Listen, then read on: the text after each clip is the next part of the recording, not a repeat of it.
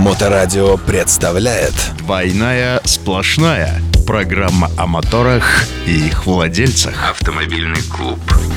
Программу представляет строительная компания gregorishouse.ru Строительство загородных домов и бань в Санкт-Петербурге, Москве и регионах. Gregory's House. Строим как для себя Всем привет, с вами, как всегда, опять Григорий Черняк, э, Григорис S3 это автомобилист, э, пилот и руководитель S3 Club. Павел Никулин, адепт безопасности дорожного движения, автоинструктор и мотоэксперт.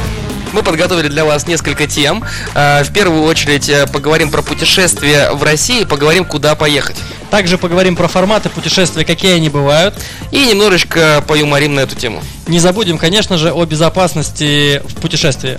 Первая наша тема, подкинутая нам Автоньюз, журналом Автоньюз. Э, Мишустин посоветовал отдыхать в России. Случилось это 26 мая. Новости автомото мира Куда, собственно говоря, можно поехать на машине? 26, можно теперь 26 мая э, пора отдыхать уже ехать или Мишустин предложил? Мишустин предложил 26 мая. Отдыхать. Да. Класс. Премьер-министр России Михаил Мишустин призвал россиян не торопиться планировать зарубежные поездки, так как нужно исключить малейший риск завоза коронавируса. По его словам, лучше и безопаснее провести отпуск э, ну, у себя дома в своей стране. Благо страна большая, ехать э, есть куда. В сложившейся ситуации э, любимые многими автомобильные поездки в Европу, скорее всего, придется отложить на неопределенный срок. Мы решили разобраться, какие морские курорты все же смогут принять российских туристов, а мы решили разобраться, какие еще курорты, кроме морских, смогут принять российских туристов. Отлично. Предлагаю начать с определения формата. Какие могут быть у нас форматы непосредственно самих путешествий и приключений? Значит, э, мы подвели нашу сводку и определили три формата. Первый формат – это путешествие выходного дня. А, второй формат это тюленей отдых. И третий формат – это трип или приключение. Да, какой именно вам, выбирайте сами. Начнем мы, собственно говоря, с путешествия выходного дня. Учитывая, что мы с вами находимся в Санкт-Петербурге и в Ленобласти, будем рассматривать те точки пребывания, до которых не так далеко ехать. То есть где-то там 200-300, ну край 400 километров, чтобы можно было взять вещи, себя и спокойненько там, там 4-5 часов доехать уже до места отдыха. А, При том, как это все будет, как и автомобилисты, так и мотоциклисты все могут поехать. Конечно, для мотоциклистов это вообще очень э, такая здравая история, особенно для тех, кто только пробует себя в э, мотопутешествии, потому что, в принципе, недалеко можно осилить, что называется, за один заход. Много вещей с собой брать особенно не нужно, да, вот, и здесь, э, в принципе, в принципе, не так сильно устанешь. Поэтому... Отлично. То есть я беру, получается, по рекомендации, я беру бобра, кто никто не знает, да, это бобер бе- без задней крылы и мотоцикл. Беру бобра, не беру с собой никакого пассажира, никакого багажа нет вообще, потому что некуда багаж, только на плечи. И вот так вот на бобре я просто мочу, э, например, до Карелии 500 километров. В принципе, да, до Карелии. Куда же можно поехать? И Первая точка, куда можно поехать, это Карелия. Карелия. Что у нас, собственно говоря, что нас ждет в Карелии? В Карелии нас ждет отличный отдых, природа. В первую очередь природа. Да, на самом деле для тех, кто э, любит э, и душой, и телом отдыхать в Финляндии, отдых в Карелии будет очень близок. Именно по природе, по атмосфере. В Карелии сдается огромное количество домиков с И баньками. по цене они не, не такие дорогие, как э, в нашем регионе. Ну, в принципе, да, да, да. То есть можно найти очень хорошие предложения на берегу озер. Там очень много озер. а, Есть э, шикарные, там водопад есть шикарные. а, Вообще какие э, такие вот лесные э, природные приключения. Да, можно взять с собой палатку, а, можно снять домик. Ну, опять же, домик это больше для таких э, отдыхов тюленях, да. То есть взять домик, взять себе баньку, да, чтобы можно было там покупаться, попариться спокойно. Там телевизор может быть даже спокойно. Да, то есть такой овощной отдых. Вот. Ехать, в принципе, недалеко по дороге э, в Карелию. Можно сказать, что сейчас дорога уже хорошая. Двойная сплошная Еще не так давно там был участок, километров, наверное, 15 такой совсем. за сортовалой. Да, совсем, совсем плохонький, и для мотоциклистов особенно там было не айс, да, то есть автомобилисты еще плюс-минус там, жалея свою подвеску, могут для мотоциклистов, особенно для начинающих, это было испытание. Ну вот, сейчас уже все вроде бы сделали, ехать хорошо, приятно, большое количество заправок, не нужно сильно думать на тему топлива, на тему Ну, не везде, кофе. конечно, но Ну, до Карелии точно. То есть доехать можно, до Петрозаводска. В Петрозаводске, ли- лично вот для меня, Петрозаводск это набережная. Ну, то есть там вот, где можно погулять. Вот, э, на этом, собственно говоря, Петрозаводск так по большому счету заканчивается. Я, конечно, скорее всего, не прав, и петрозаводчане сейчас будут в меня камни кидать, но вот лично для меня так. Я с точки зрения автоспорта приглашаю тебя официально принять участие, открыть для тебя, так скажем, новую Европу, открыть э, свою Финляндию в Карелии. Э, там проходят, помимо раллийных этапов, там проходят дрифтовые этапы. Это отличнейшее мероприятие на пару дней, как раз таки это выходного дня мероприятия. Э, друзья, те, кто нас слушают по радио, пожалуйста, у нас будет видео-анонс с этих гонок, закинем пару видосов классных. Ну и, собственно говоря, этим летом там точно планируют, обещают быть мероприятия, они проходят там на картодромах на определенных, дрифт с кучей дыма, жженой резины. Ну, надо будет еще у, у господина Мишустина спросить, пройдут ли эти мероприятия этим летом, потому что на данный момент пока собираться больше двоих, я так понимаю, не очень можно. Автоновости. Великий Новгород. Э, Великий Новгород, двигаться до него что-то типа 250 километров, да? 190, по-моему. Ну, т- 190. Там сейчас причем на данный момент Трасса. на данный момент построили М11 до Великого Новгорода, СКАДа, You are welcome to. Заплатите сколько там, рублей 600, наверное, да, сейчас? По-моему, там что-то рублей 600. Вот, а трасса прекрасная. То есть э, ехать э, по итогу около двух часов. Кайф. Э, кайф по прямой э, автомагистрали, 4-5 полос. На ЗСД забрался на Ваське и почесал. 110-130 километров в час ограничение официальное. Вот, а, нет заправок вообще, поэтому заправляемся под э, завязку. Связь не ловит. Связь не ловит вообще, Отличный поэтому план. нужно подготовиться к тому, чтобы с вами ничего не случилось на этом, на этом пути. Если э, хочется больше, э, больше приближенности к, к народу в самом путешествии, you are welcome to M10. Старый добрый М10 через все деревни, через все заправки, через все кафе, остановки дальнобойщиков, разговоры, значит, о дороге и так далее, далее, смотря кто что себе выбирает. Великий Новгород это город, э, в котором я в прошлом году провел две недели. Вот, за две недели я его обошел целиком вообще весь. А, значит, э, Кремль, друзья мои. Отличный Кремль, он там миниатюра такая. Кремль там шикарный, там в нем можно провести очень много времени, А, там работают мини-музеи, ну должны, по крайней мере, работать, я не знаю, как сейчас там с ковидом, наверное, не работают, да, но, опять же, я спокойно там пару дней точно провел целиком и полностью вот внутри этого памятника истории архитектуры. Вот, а, с точки зрения дороги М10 тоже хорошая дорога, да, она часто двухполосная по одной полосе в каждую сторону, но по качеству супер, очень много камер, эм, сильно не разгонишься, но это если ты выбираешь э, получить удовольствие от процесса движения к своей цели. Если нет, М11 прыгнул и ты на месте. Да, я, как обычно, вставляю свои три копейки. В Великом Новгороде тоже проводятся дрифтовые этапы. Так же, как и в Пскове. На самом Где они деле- не проводятся? На самом деле, Лев, в Выборге не, Выборге не проводятся, не да, в Кингисеппе не проводятся. На самом деле, интерес заключается в том, то, что, в принципе, все летние этапы дрифта, которые проводятся в нашем регионе, а в Петербурге проводятся один раз, ну, может быть, максимум два. Все остальные проходят в регионах.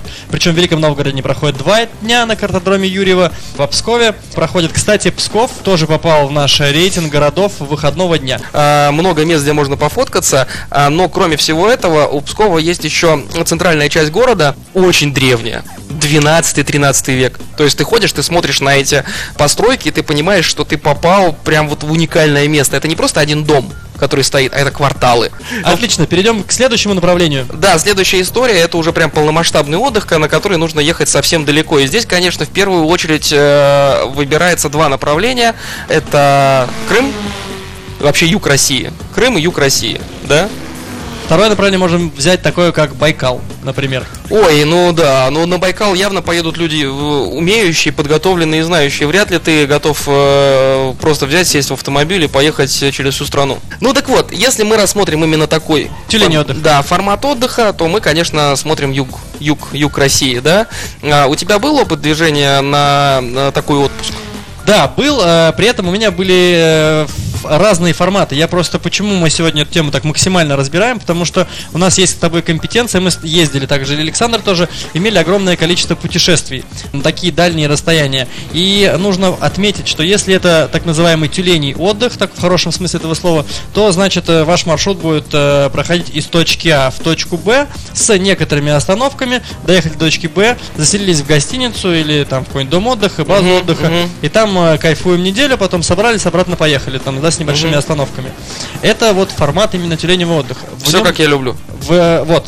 Соответственно, здесь у нас аудитория делится, аудитория делится. Так. Сразу стоит, наверное, сказать про, потому что направления это одни и те же. Мгм. Это может быть э, как э, Сочи, так Крым, но разница, например, будет другого нашего направления. Анапа. Выделили Геленджик, да, все, Да. все вот эти вот э, города. Э, это приключенческий э, трип путешествия. Мгм. То есть сам формат, когда ты едешь не из точки А в точку Б, а ты едешь, ну, либо как получится, либо ты назначаешь себе точки остановки. Например, Санкт-Петербург, Москва, Москва, э, Воронеж, Воронеж, Ростов, Ростов, Краснодар и так далее. Вниз поехал. э, Такие, на самом деле, вот сейчас Гриша произнес самые стандартные точки остановки по пути э, на, на Крым. Почему? Потому что это 800-1000 километров.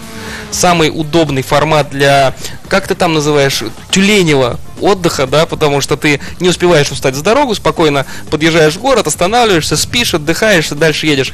Классный маршрут, очень нравится. Двойная сплошная.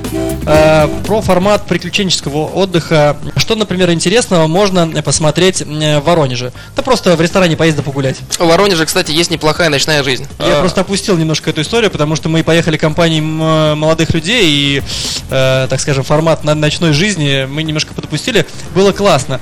А, причем сейчас так все современно, удобно, если, допустим, даже можно на букинге или на любом сайте быстро забронировать жилье, хоть за 800 рублей, хоть за 5000, хоть за 35 тысяч рублей, проблем никаких нету.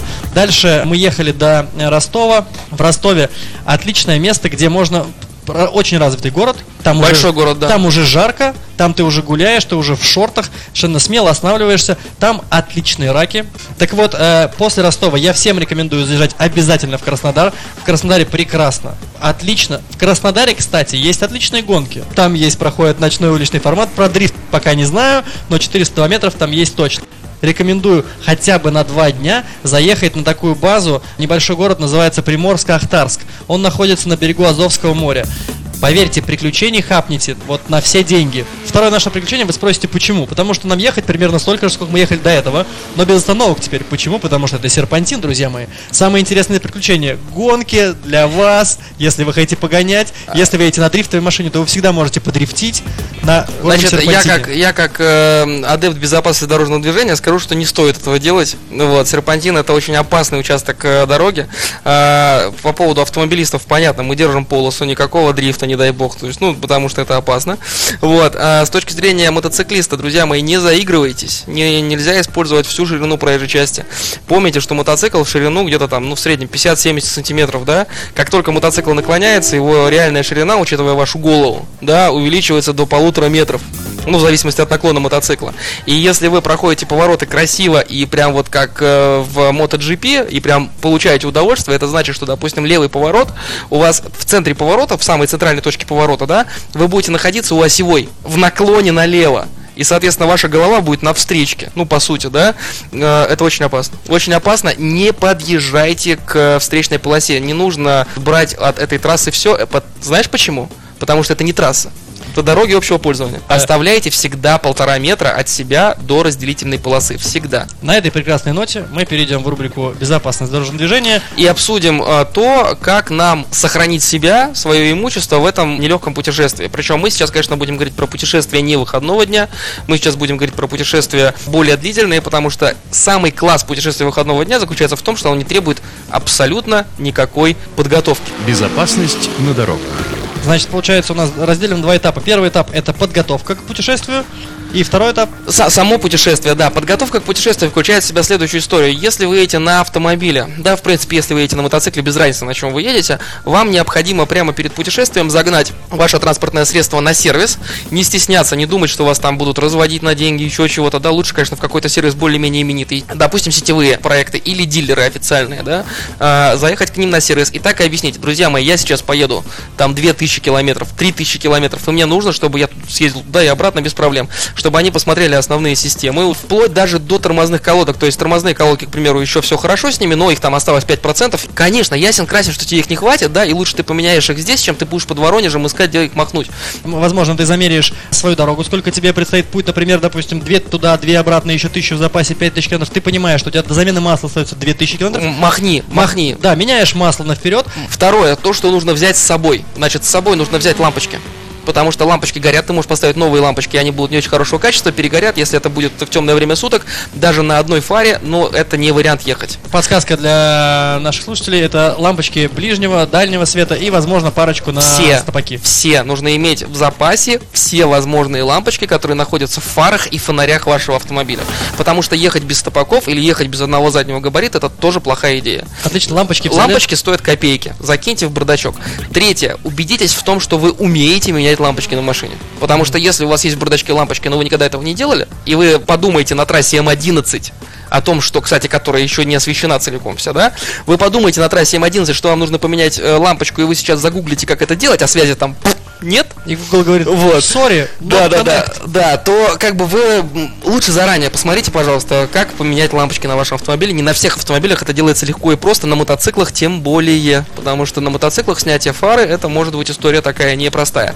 А, возьмите с собой минимальный набор инструмента, тот, который необходим для хотя бы снятия и постановки фар, э, фонарей в автомобиле, да, и в мотоцикле. Отвертки, крестовую, плоскую, может быть шестиграннички. Если мотоцикл, там часто бывают торексы, в том числе там шестигранники, чтобы снять э, необходимое оборудование. Что еще, друзья мои, бензин. Естественно, с собой стоит взять канистру, также с собой стоит взять простейший набор автомобилиста с домкратом, с Да. баллонником. По топливу, по топливу особенное внимание мотоциклистам, потому что у мотоциклов, э, особенно у мотоциклов с большим объемом мотора, расход топлива плюс-минус такой же, как у автомобиля. Ну, плюс-минус такой же по трассе. А вот бак заметно меньше. Ну, там типа 17 литров против 60, да? И поэтому, особенно если вы пользуетесь трассой М11, где нету заправок, я это уже четвертый раз говорю, да? То вполне легко можно встать э, просто на обочине с обсохшим мотоциклом. Будьте аккуратны. Просчитывайте свой километраж по бензину. Ну что, у нас на сегодня все. Всем спасибо. Друзья, с вами был Павел Никулин, адепт безопасности дорожного движения, автоэксперт, мотоинструктор. И Григорий Черняк, это автомобилист, пилот и руководитель S3 Club. Высококачественные масла Аккора для всех видов техники. Аккора снижает расход топлива, вибрации, шумы от работы ДВС. Облегчает зимний пуск ДВС. Повышает КПД и мощность ДВС. Увеличивает ресурс двигателя и узлов до 5 раз. Надежно защищает от износа при перегреве, сухом утреннем пуске и агрессивной езде. Двойная сплошная. Программа о моторах и их владельцах.